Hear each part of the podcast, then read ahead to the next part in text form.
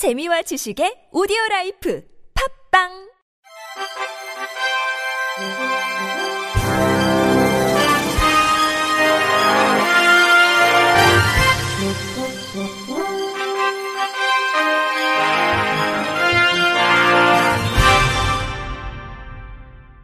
청취자 여러분 안녕하십니까? 10월 6일 화요일 KBIC 뉴스입니다. 오늘부터 점자 판결문 서비스가 무료로 제공됩니다.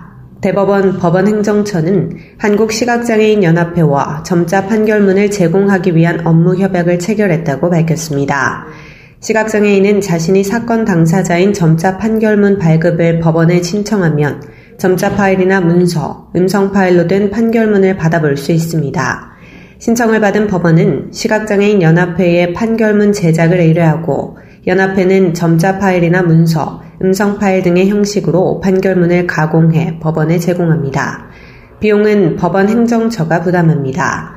조재현 법원 행정처장은 시각장애인뿐 아니라 여러 장애 유형에 따른 사법 지원이 원활하고 적절하게 이루어질 수 있도록 노력할 것이라고 말했습니다. 법정 의무교육인 장애인식 개선교육 미준수 기관이 35%에 달하는 것으로 드러났습니다.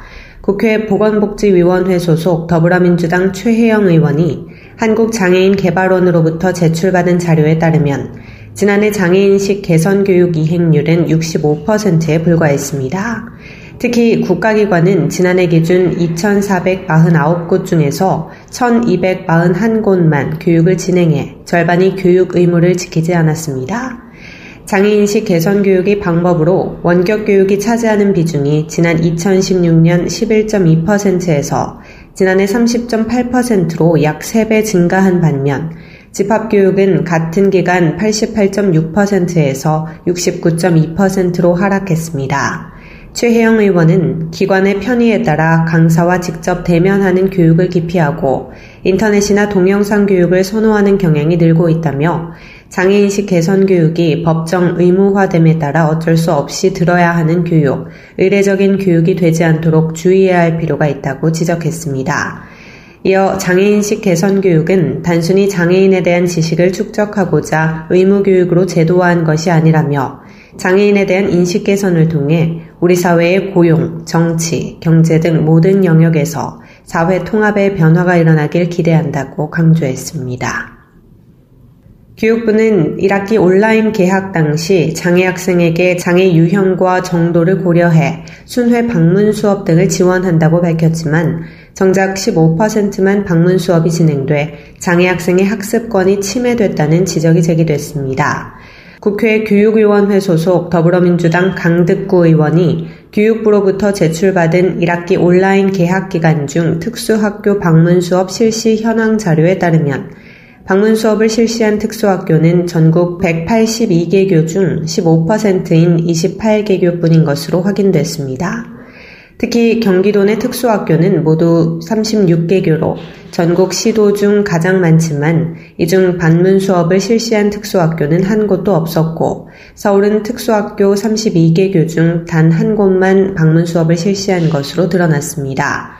반면 광주와 제주는 각각 관내 특수학교 5곳, 3곳 모두 방문 수업을 실시한 것으로 나타났습니다.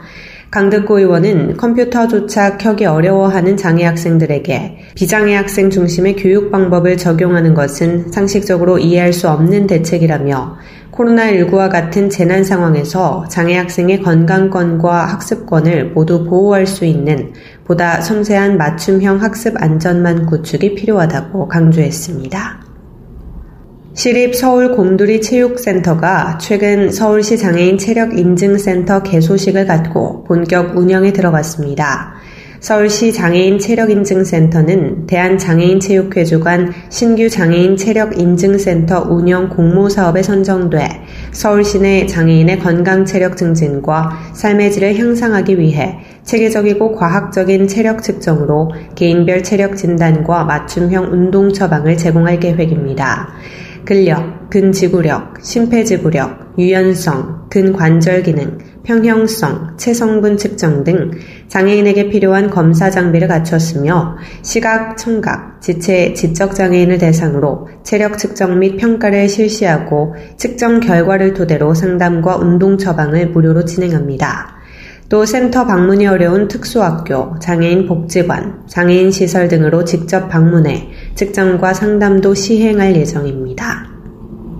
환경부 산하 국립공원공단과 국립생태원, 한국장애인개발원은 오늘 중증장애인을 대상으로 곤충 시료 선별사 일자리 창출을 위한 업무 협약을 체결했습니다. 곤충 시료 선별은 곤충 조사를 위해 수집한 시료 중 곤충만 선별해 종별로 구분하는 작업으로 국내에만 1만 6천여 종이 있으며 보호종, 천적, 해충 등으로 분류해 다양한 연구에 활용할 수 있습니다. 새 기관은 중증장애인을 대상으로 곤충 시료 선별을 위한 교육과 취업 기회를 제공할 계획입니다. 권경업 국립공원공단 이사장은 중증장애인들에게 자연 환경 분야의 연구 기회를 제공하는 것은 신종 코로나 바이러스 감염증 이후 시대를 대비한 중증장애인 전문 일자리 창출의 시작이 될 것이라고 말했습니다. 박용목 국립생태원장은 앞으로 다른 기관들과 긴밀한 협의로 다른 분야에서도 장애인 전문 일자리를 창출하는 등 사회적 가치 실현을 위해 노력하겠다고 답했습니다. 울산 과학기술원 디자인학과 정현우 교수팀이 휠체어 디자인 컨셉 오로플럼으로 세계적 권위의 디자인상인 미국 아이디어 2020에서 본상을 받았다고 밝혔습니다. 오로플럼은 초경량 소재로 제작된 휠체어로 두 바퀴 안에 모터가 장착돼 있어 사용자 편의가 크게 개선된 점이 특징입니다. 연구팀은 휠체어 경량화를 위해 그래핀과 그물 형상 고탄성 직물 소재를 활용하는 방안을 고안했습니다. 사용자는 모터 작동을 위한 별도의 컨트롤러 없이 바퀴를 미는 동작만으로 쉽게 오로플럼을 조작할 수 있습니다. 연구팀은 내년 오로플럼의 실제 제품 출시를 위해 사용자의 동작을 시뮬레이션해 안정된 무게중심을 찾고 사용성을 개선하기 위한 연구 등을 하고 있는 것으로 알려졌습니다. 정현우 교수는 휠체어 사용자는 무거운 휠체어를 밀면서 동시에 불편한 인식을 견뎌야 한다며 오로플럼이 누구나 타고 싶어 하는 1인 운송 수단으로 자리매김한다면 휠체어는 편견을 넘어 새로운 가능성을 만날 수 있을 것이라고 말했습니다. 한편 아이디어는 미국 산업 디자이너 협회에서 주관하는 디자인상으로 독일 IF 디자인 어워드, 레드닷 어워드와 함께 세계 3대 디자인상으로 꼽힙니다. 끝으로 날씨입니다. 내일은 전국적으로 가끔 구름이 많다가 오후부터 차차 맑아지겠습니다. 다만 강원 영동과 경상 동해안 지역은 오후부터 흐려지겠고 경북 동해안 지역은 저녁부터 모레 사이 곳곳에 따라 산발적으로 빗방울이 떨어지겠습니다. 내일 아침 최저 기온은 4도에서 15도, 낮 최고 기온은 18도에서 23도가 되겠습니다. 바다의 물결은 서해 앞바다 0.5m, 남해 앞바다 0.5에서 2m, 동해 앞바다 0.5에서 2.5m로 일겠습니다. 이상으로 10월 6일 화요일 KBS 뉴스를 마칩니다. 지금까지 제작의 이창훈, 진행의 조소혜였습니다. 고맙습니다. KBIC